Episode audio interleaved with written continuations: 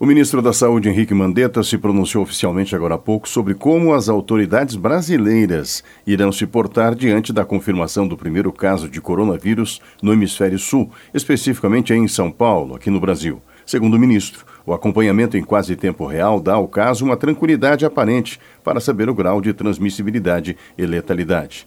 Durante a entrevista coletiva, o ministro confirmou o resultado laboratorial. No início, explicamos para vocês os degraus que a gente toma de medidas. Então, nós tínhamos o primeiro nível, segundo nível de alerta, o terceiro, que é a emergência em saúde de interesse nacional. Nós só tomaríamos quando tivéssemos o primeiro caso. O Adolfo Lutz concluiu o material num tempo muito bom, foi de uma agilidade muito intensa. Então nós já tínhamos a confirmação, o que só reforçava o caso positivo já diagnosticado laboratorialmente pelo Einstein. Do ponto de vista de status sanitário, nós já tínhamos tomado essa medida dias atrás. Luiz Henrique Mandetta disse ainda que dúvidas quanto ao que poderia ter sido feito para evitar a contaminação do vírus continuarão a existir, porque, segundo ele, é difícil o controle nas fronteiras, mas reiterou que tudo ainda é, para todos, um aprendizado. Há sempre uma dúvida: como se faz com fronteiras, o que se faz com os voos?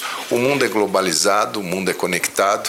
Esse paciente saiu da Itália, mas ele foi para conexão em Paris então, isso é comunicado para o Mundial da Saúde, que vai fazer os contatos, tem pessoas de outros países. É uma situação em que a gente fica tentando mapear para entender o deslocamento das pessoas e dos vírus. No Brasil, além deste caso confirmado de um homem de 61 anos que esteve na Itália, existem 20 suspeitos e 59 casos descartados. De Brasília, Paulo Otaran.